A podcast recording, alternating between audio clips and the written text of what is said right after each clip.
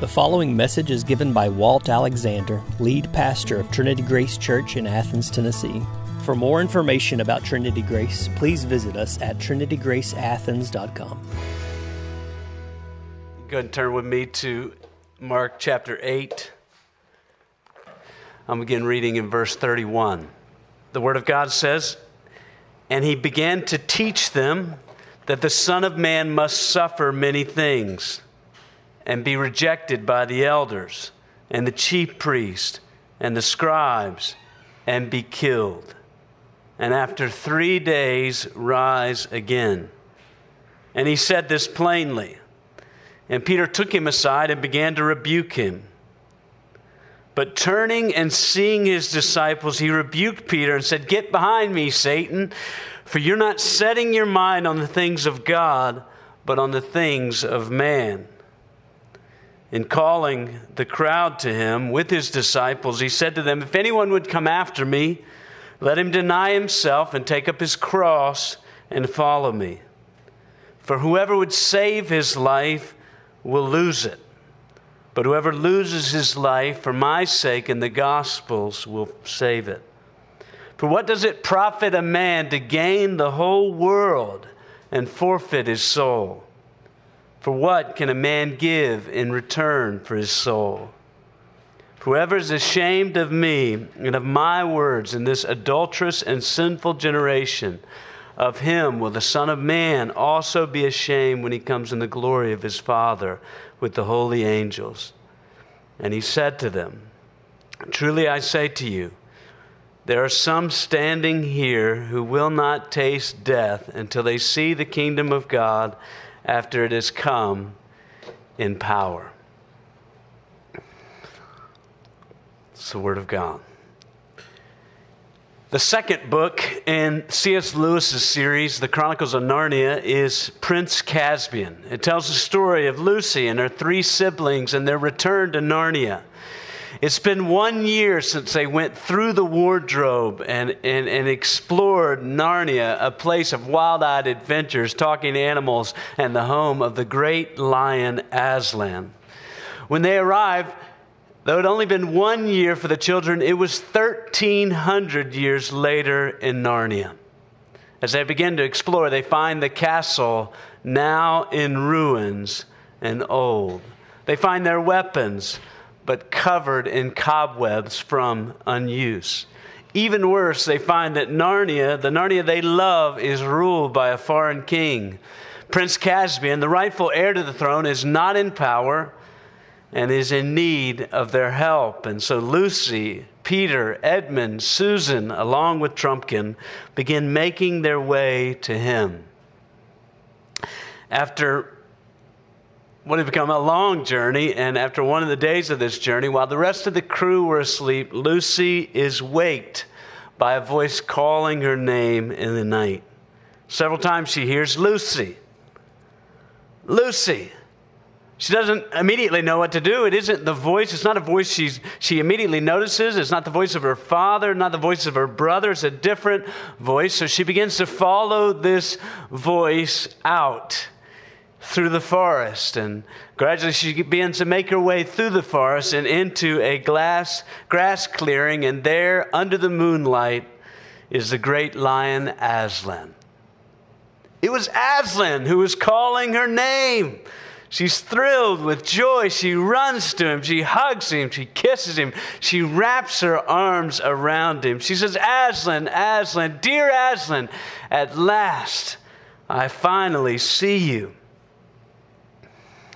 Lewis says he, he, Aslan rolls over to look her in the eyes and to bring her near. He looks, she looks back at him, gazing at his huge, wise face, and he says, Welcome, my child. Lucy, though, is struck by his appearance, says, Aslan, you're, you're bigger. Aslan says, That is because you are older, little one. Are you sure? Is that not because you are older? Aslan says, I am not. But every year you grow, you will find me bigger. Aslan, as we know, is the character patterned after Christ in the Chronicles of Narnia. And captured in this little scene is a wonderfully important biblical principle. The more you follow Jesus Christ, the bigger he will soon become. The more you follow him, the bigger he will seem to become. And though the, though the disciples have been following Jesus for two years, though they have uh, and they've finally seen that Jesus is the Christ and the rest of the Gospel of Mark, Jesus will become bigger and bigger and bigger in their eyes. Oddly enough, Jesus will not become bigger by, by getting bigger, but by going lower and lower and lower. After the wonderful confession in our verses last Sunday that Jesus is the Christ, the Gospel of Mark turns abruptly and immediately and begins making its way to the cross. There, Jesus will become bigger and bigger, not by going up, but by going down. Not by gaining power, but by embracing weakness. Not by gain, but by loss. Not by worldly wisdom, but by foolishness. Not by ascending an earthly throne, but by being nailed to a wooden cross. And when the disciples finally see all that he came to do, they will say, Surely this is the Son of God, this is the Messiah. But as Jesus makes his way to the cross, he calls all those who follow him to follow him to the cross as well. The cross is for him. The cross is also for you and for me. Dietrich Bonhoeffer said it well the cross is laid on every Christian when Christ calls a man, he bids him come and die. If you're going to follow Jesus, you must follow him to the cross. In a word, where we're going, if you're going to follow Jesus, you must follow him to the cross. We're going to unpack this in three points. The first is the king must take up the cross. The king must take up the cross. It's kind of obvious from our text, but we left the disciples. If you remember last week, after they finally realized that Jesus is the Christ, that Jesus is the Messiah, that he is God's anointed king, that he's the one who's come to rule. And so they immediately assume that he's going to make his way to Jerusalem and going to overturn all the foreign rulers that oppress the people of God.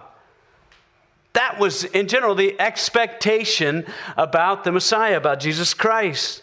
That's what they had been expecting for hundreds of years. Listen to this one little uh, song, just written 100 years before the uh, birth of Jesus, that captures well what they expected from this king. This is one of the Psalms of Solomon. He says, O Lord, raise up their king, the son of David, that he may reign over Israel, my servant, thy servant. Gird him with strength that he might shatter unrighteous rulers, that he might purge Jerusalem from nations that trample her to destruction. With a rod of iron he shall break in pieces all their substance. He shall destroy the godless nations with the word of his mouth. He shall gather together holy people whom he will lead in righteousness. Jesus is the Christ.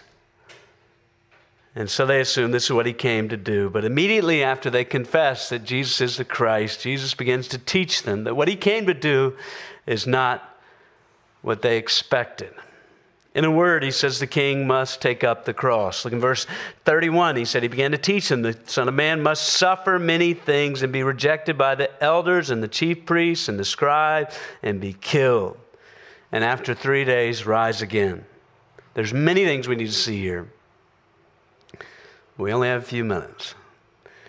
First, Jesus calls himself the Son of Man.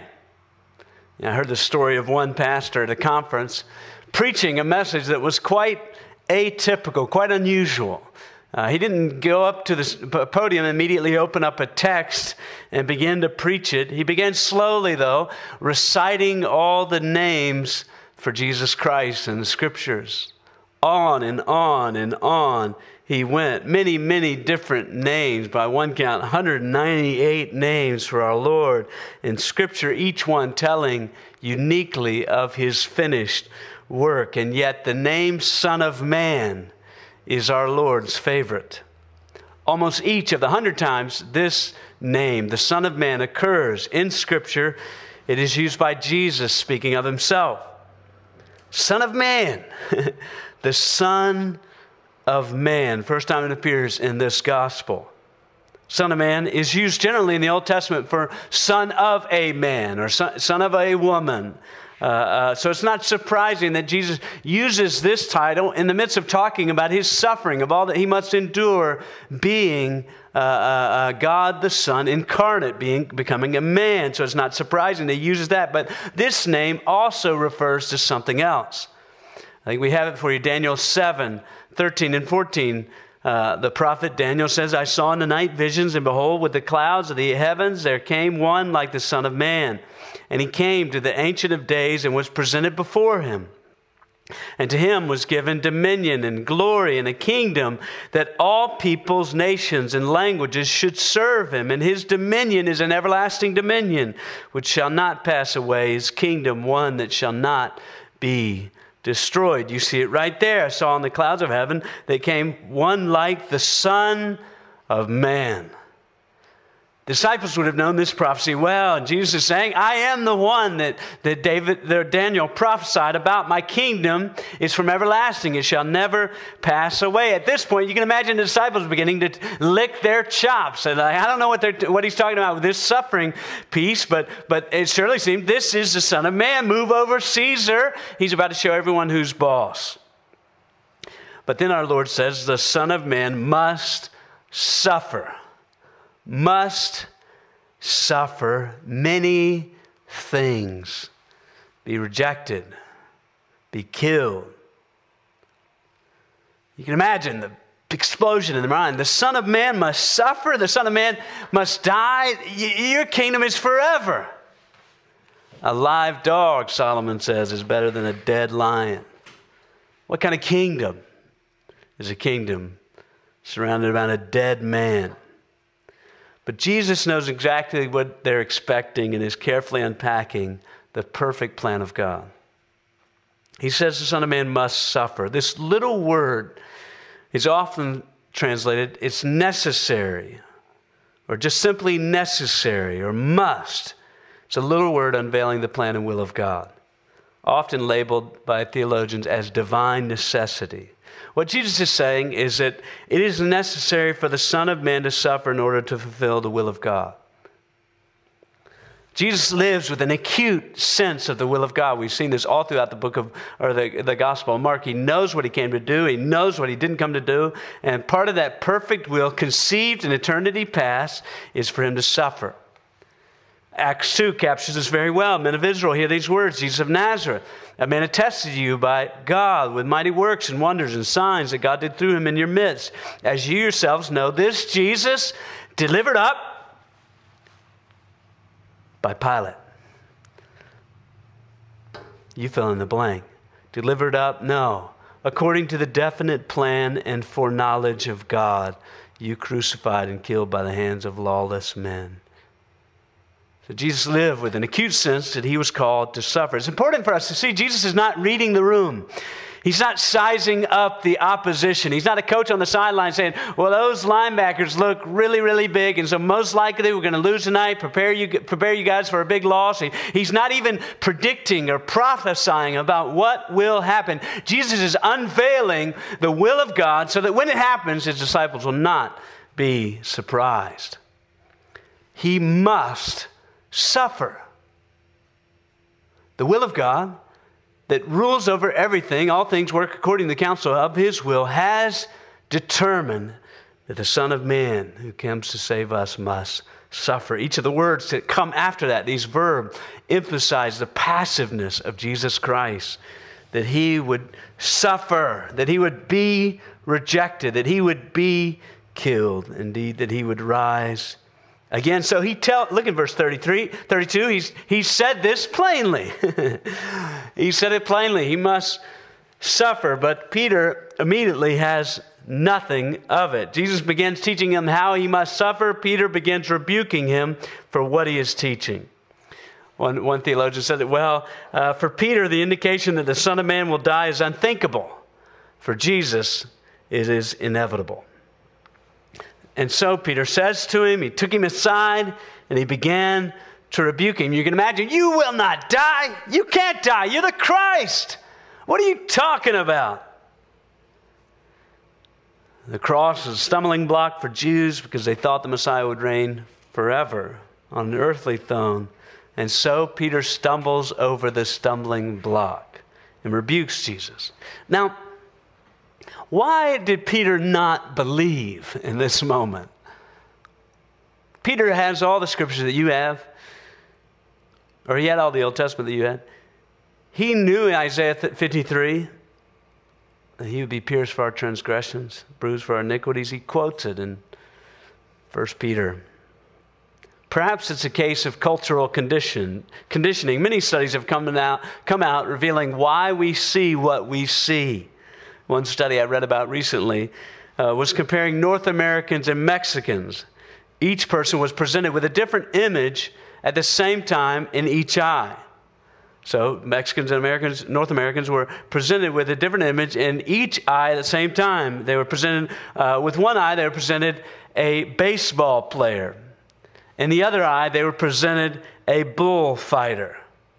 You can imagine what the study revealed. Overwhelming majority of North Americans saw the baseball player, something familiar to them. The overwhelming majority of the Mexicans saw the bullfighter. So the study concludes we see because of the culture that conditions us. So if that's true, is that what's going on here? Is Peter just seeing in Jesus what he wants to see in Jesus? I think Peter's rebuke or Jesus' rebuke of Peter reveals that something more is going on. Look at verse 33. He says, Get behind me, Satan, for you're not setting your mind on things of God, but on the things of man. Peter rebukes him, Get behind me, Satan. How the mighty have fallen. Peter confesses him that you're the Christ, Lord.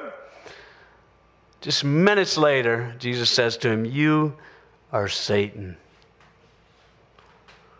Jesus is saying this is more than cultural conditioning. The devil has been opposing the work of Jesus all along. The devil emerges in this little scene, wooing Peter over to the devil's work, because there's nothing the devil's more opposed to than the cross, his great undoing. So the king must take up the cross. You may know about the, the name King's Cross from London from a London subway made famous by Harry Potter. But it's also the name of this series, and we see exactly why in this text. In many ways, the first eight chapters show us that Jesus is the King. And the next eight chapters, from these verses onward, show us that the King must take up the cross.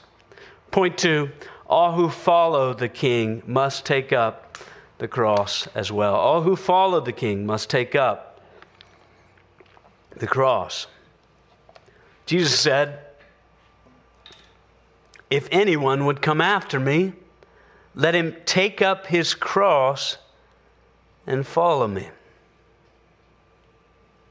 The same word actually is used there. When he says, Get behind me, Satan, he says, kind of, if anyone else would come behind me,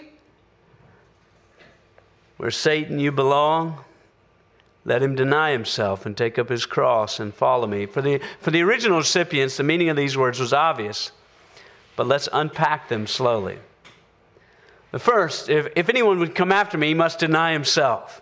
You know, we often associate self denial with those who abstain from certain things in order to please God. They may abstain from electricity or technology or dancing or alcohol or chocolate or whatever. But Jesus is after something more fundamental here than denying yourself certain external things. It may be good. You may want to celebrate Lent or something like that. But, but Jesus is after something more than, than, than merely uh, uh, external things that you deny yourself.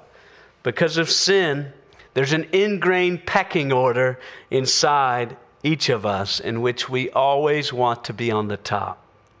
There's an ingrained desire to be number one. Now you, now you may say, that's not me. Nope, not me. I, I'm fine being on the sidelines. I'm fine doing the grunt work. But when you look at a high school picture, class picture, perhaps a family reunion picture, whose face do you go to first?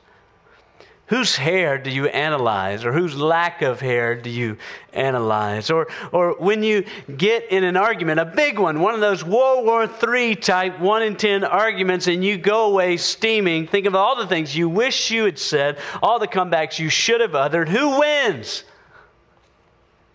Who wins? I've lost a lot of arguments, but never one in my head. I want to be first. I want others to put me first. I want my problems to be first for everyone. I want to be the center of the universe. And I hate to break this to you, so do you. And in general, modern psychology does you no help when it comes to understanding and turning from this innate self absorption. Martin Luther famously said, Sin curves us in on ourselves and tries to make us the center of everything. John Calvin says, There is no one who in his heart of hearts does not imagine he deserves to outrank everyone else. Now that's a, that's a good one. No, there's no one who in his heart of hearts does not imagine he deserves to outrank everyone else. Thus, each person in his own way fondly nurses an entire kingdom in his heart. That's what Jesus is getting at. Each person nurses an entire kingdom. Jesus has said, before you can come follow me, you must push yourself off the throne. Jesus is warning. There's, there, there, there's a way of trying to follow Jesus Christ in which you try to remain number one, in which it's really all about you. It's all about your applause, all about your acclaim, all about your causes, all about your decision, all about your money. There's a way of following Jesus Christ, trying to baptize all of the things that, that uh, uh, your, this innate desire uh, that's really all about you. Honestly, because of this ingrained desire, we're all like this. We, we want to say, Jesus, you must increase. But can I increase too? can you throw me a bone? You know, can you raise my level too? And Jesus says, before you can follow me, you must deny yourself. You must turn away from saying, I must increase. You must turn away from advancing your kingdom. You must lay down the weapons of your warfare. Then he says, If anyone would come after me, let him take up his cross. Death by crucifixion was sadly a common way of execution in the Roman Empire. In 71 BC, one Roman general crucified 6,000 of his enemies along the Appian Way coming out of Rome, the road. Can you imagine 6,000 crosses? That's if there's a cross every foot. That's over a mile. There's no way a cross is on every foot. Maybe it's every five feet, five miles. Men hanging on crosses. Experiencing the most painful, shameful, and repulsive way of execution the human mind has ever invented. But the spectacle of crucifixion did not begin when the criminal was hung on the wooden beam. The spectacle of crucifixion began when the criminal began carrying his own crossbeam to the place of his death. If you saw a man carrying a crossbeam in the first century, he was not a carpenter lending a hand. He was a man on the way to his death, on the way to execution. And Jesus is saying, That's the way I want my disciples to look. That's the way I want my disciples to look like men walking to their execution. You know, among Christians, you know, it's off. I mean, we, we have this little phrase, I just got to take up my cross. You know, we, we, we may talk about these, these petty annoyances of life that we have to deal with an irritable husband, an overbearing mother in law, an ingrown toenail, a global pandemic, these little irritations that we have to deal with. And we say, we all have our crosses to bear. We got to just press through these hard things. That's what he's talking about. But that would have been unthinkable for the disciples. D.A. Carson says it like this To take up your cross does not mean to move forward with courage to fight the fact that you lost your spouse, lost your job, or your spouse. To take up your cross does not mean to move forward with courage despite the fact that you lost your job or your spouse. It means you're under the sentence of death. You're taking the horizontal cross member, horizontal cross member on your way to the place of your execution. You've abandoned all hope of life in this world. And then Jesus says, and only then are you ready, are we ready to follow him. Take up your cross doesn't mean you're persevering joyfully through something difficult. Take up your cross means you've died to yourself. You've abandoned everything else and turned in complete allegiance to Jesus Christ, no matter what it costs. For some, taking up the cross, demonstrating full allegiance to Jesus Christ, will mean martyrdom.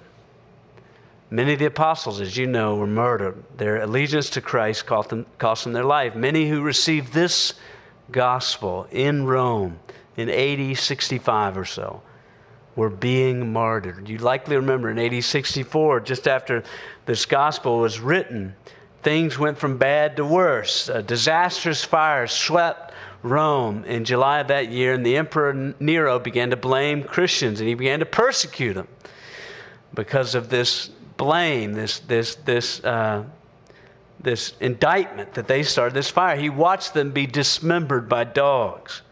He nailed them to crosses. He set them on fire to serve as lamps in the night. And these words would have steeled their veins for when the henchmen came. No surprise. It's what's predicted. It's what, what's promised. Many are still being martyred throughout the world, including what we hear Christians in Afghanistan right now.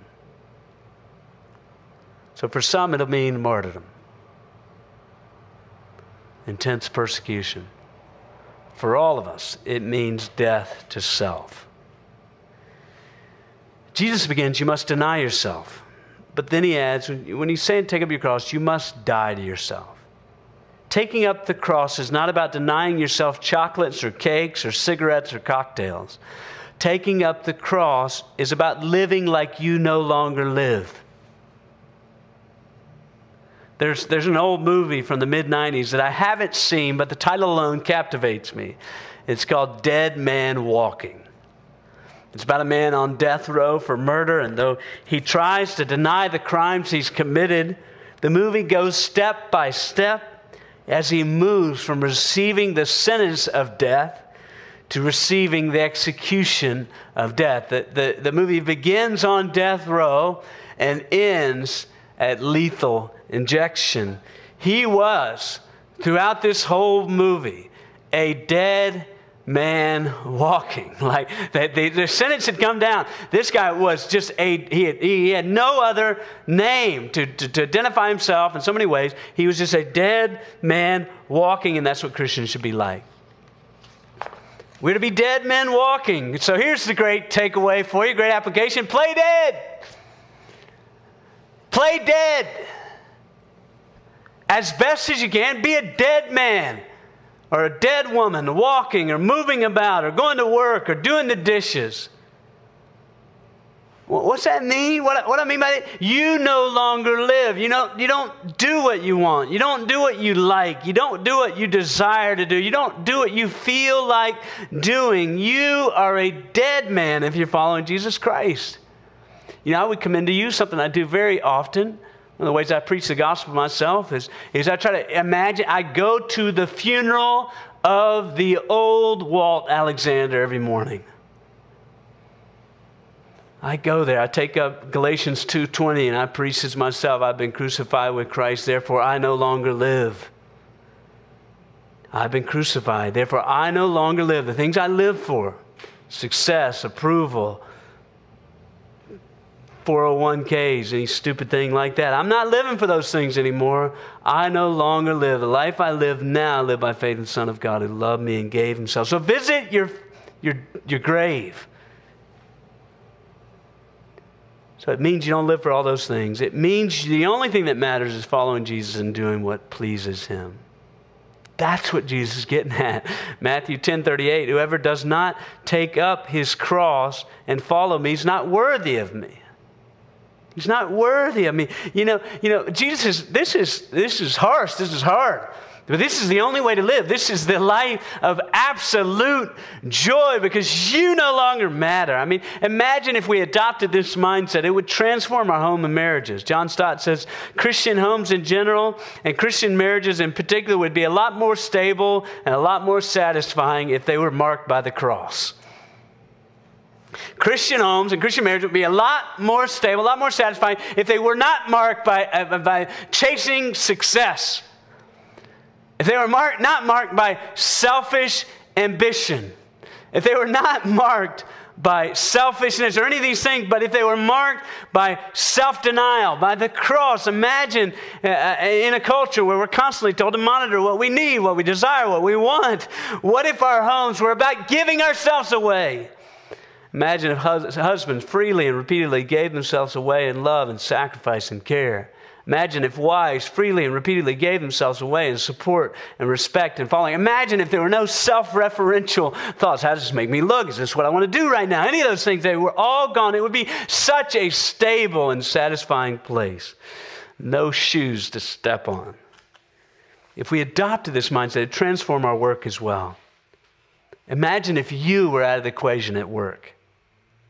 If work was no longer where you were obsessed with jockeying for the position you want if selfish ambition was not there. Imagine if work was no longer something you chased after to buy the things to let others know you made it. Imagine if work was no longer where you looked for approval or affirmation. Imagine if work was just a place where a dead man was coming to serve. You okay taking out the trash? Absolutely. You okay taking care of these things? Absolutely. My desire is to glorify Christ. I tell you one thing, you'd be a lot more fun to work with, as would I. That's what he's getting at dead men walking. That's what I want to be. That's what we need to be.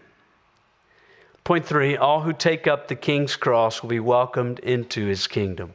All who take up the king's cross will be welcomed into his kingdom. Finally, Jesus assures his disciples that the kingdom will come in power, and all who follow him will be welcomed into the kingdom.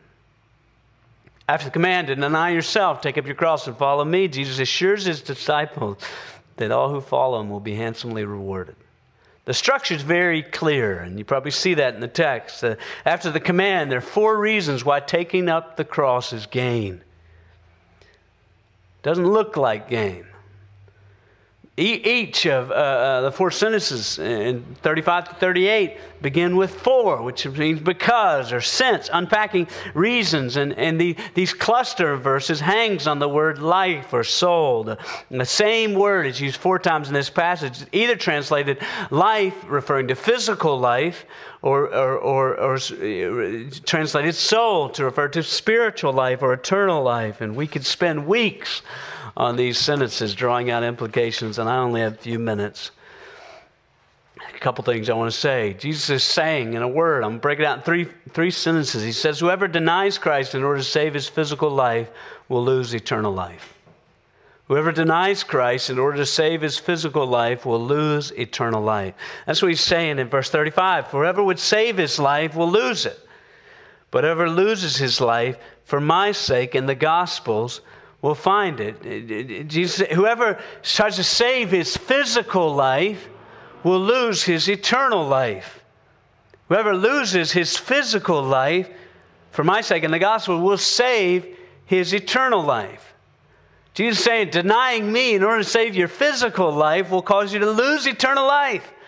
You cannot save your physical life without losing your soul, your eternal life. You can't gain eternal life without dying in this way. And now we might want to say, wait, wait, wait, wait, wait. I thought you said the God, I mean, I thought the gospel was by grace you have been saved, not by works. Isn't this adding to the work of the gospel? My acceptance before God is based on whether I deny or do not deny Jesus Christ. And obviously, we do believe the gospel is you're saved by grace through faith in Jesus Christ, not a work of your own, not something you can do. But that's not what Jesus is saying here. Jesus is saying, when trouble comes and when persecution comes, the test of whether your faith is genuine or fake will be whether you deny him or not. You know, we tend to believe that the core of our faith is between us and God.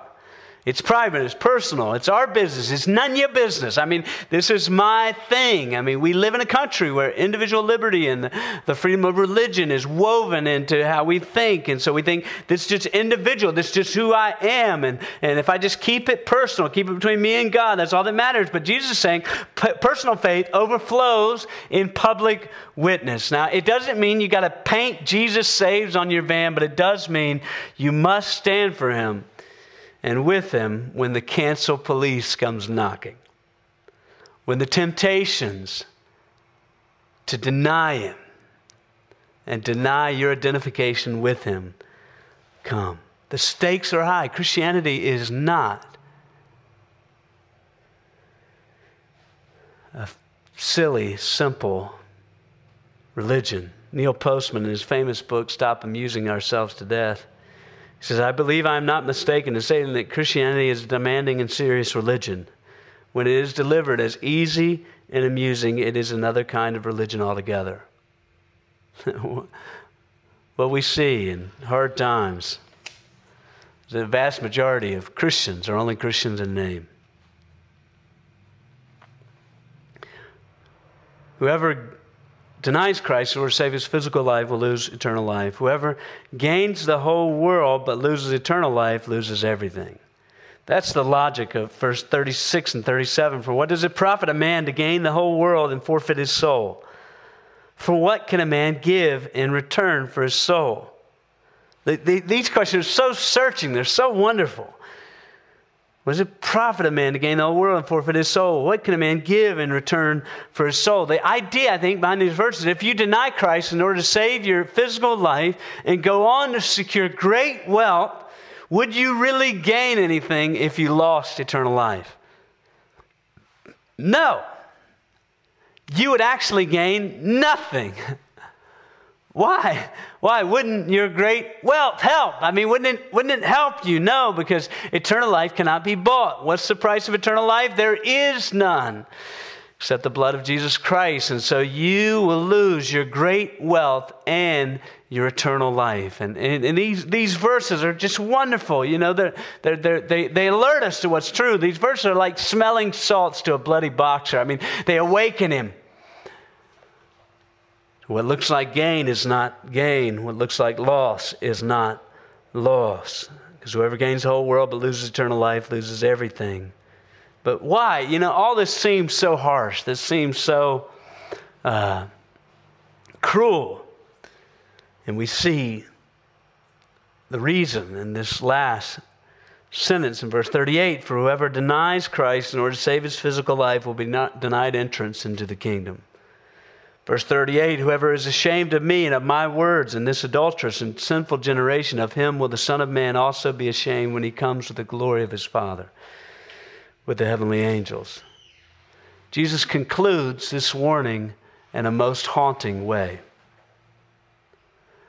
The Son of Man who came to suffer is the Son of Man who will stand in judgment we must all appear, 2 Corinthians 5, before the judgment seat of Christ. Jesus says, Whoever is ashamed of me, whoever hears my words and follows me but denies me, I'll be ashamed of him as well when I come into the glory of the Father. All who deny him will receive and experience the eternal torment.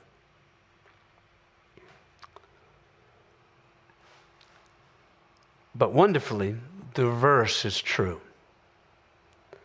I trust you see that. Laced through these negative aspects. Whoever loses his physical life will gain eternal life. There are already uh, in heaven a, a, a room set aside for those martyrs in the faith. That's what we see in Revelation. And they're waiting for the full number to come in. Maybe some from Afghanistan right now, maybe some from this country in a couple, well, in some time. So whoever loses his physical life for the cause of Jesus Christ will gain eternal life. Whoever loses the world turning his back on this world's gain will, ter- will, gain the life to come. Who's ever not ashamed of Jesus Christ, he will not be ashamed of him in the end. now, I was wrestling with this this week. Why does Jesus say he will not be ashamed? I mean, that, that I will not be ashamed of you. That hardly feels like a warm welcome. I am not ashamed to have you in my house. There's something very important going on. In, in an honor and shame culture like that of the first century, the desire to gain honor and avoid shame shaped nearly every decision. They say that no one has more friends than someone with a truck. And it's similar in an honor and shame culture. In an honor and shame culture, you're always trying to get around those who will help you gain honor and recognition. You're always jockeying for position for the man with the truck. You get next to him, work with him, hang with him. You're always avoiding those, though, who might bring you shame and discredit. But Jesus turns this upside down. He says, All who deny him because they care too much about their honor and the way they appear before others to be associated with a cross carrying Savior, he will be ashamed of them. All those who do not deny him, though they be guilty and vile, Though they have sinned against him countless times in word, thought, and deed, though their faces may still be covered with shame for the sins they have done, he will not be ashamed of them. Will not be ashamed to call them brothers and sisters. He will welcome them into his kingdom. Enter into my joy and, and enter into your great reward. Here we see the upside down world of the gospel. The way up is down. The way of foolishness is wisdom. The way of loss is gain. The way of worldly shame is rejoicing. The way of death is life. The idea you, Jesus will not be your debtor. You follow him, you take up your life, you die, you will gain great reward. All you lose and follow him will flow back to you a hundredfold a year or so ago, I watched the movie The Hidden Life with the Kim. I don't know if I recommend the movie, not because of anything questionable, but because Kim found it so slow that she slept right through it. I watched it to the end, though. It, it told the true story of a young Christian man from Austria who chose the guillotine, that is death, rather than fight with Nazi Germany. Now, have you ever wondered why stories like this are so uncommon? Because most so called Christians in Germany bowed the knee to Hitler. Anyway, he served briefly in 1940 before being discharged to care for his farm. He was called out three years later. That's true story, but he refused. He'd experienced some sort of religious awakening and he said it was impossible for him to be a Christian and a National Socialist, possibly be a Christian and be associated with Nazi Germany. He was arrested. Time and again, they said to him, All you have to do is sign up and you will be free. He kept telling himself, I am free. I'm already free. He wrote his wife from prison, I write to you with bound hands, but Bound hands are better than a bound will. Giving myself over. He walked straight to death, knowing that he was leaving his wife and children behind, and knowing that his death would not stop the Nazi war machine. Even worse, his decision his death was looked on as foolishness by all his friends, as stupidity, and made life for his family, now fatherless, more difficult. But this man and everyone else who's not ashamed to stand for Jesus Christ will be welcomed into his kingdom. If you're going to follow Jesus, follow him all the way to the cross. That's where all this is going. We might be dead men walking into new life more and more and more and more. Let us pray. Father in heaven, we thank you for the privilege of gathering to consider this call.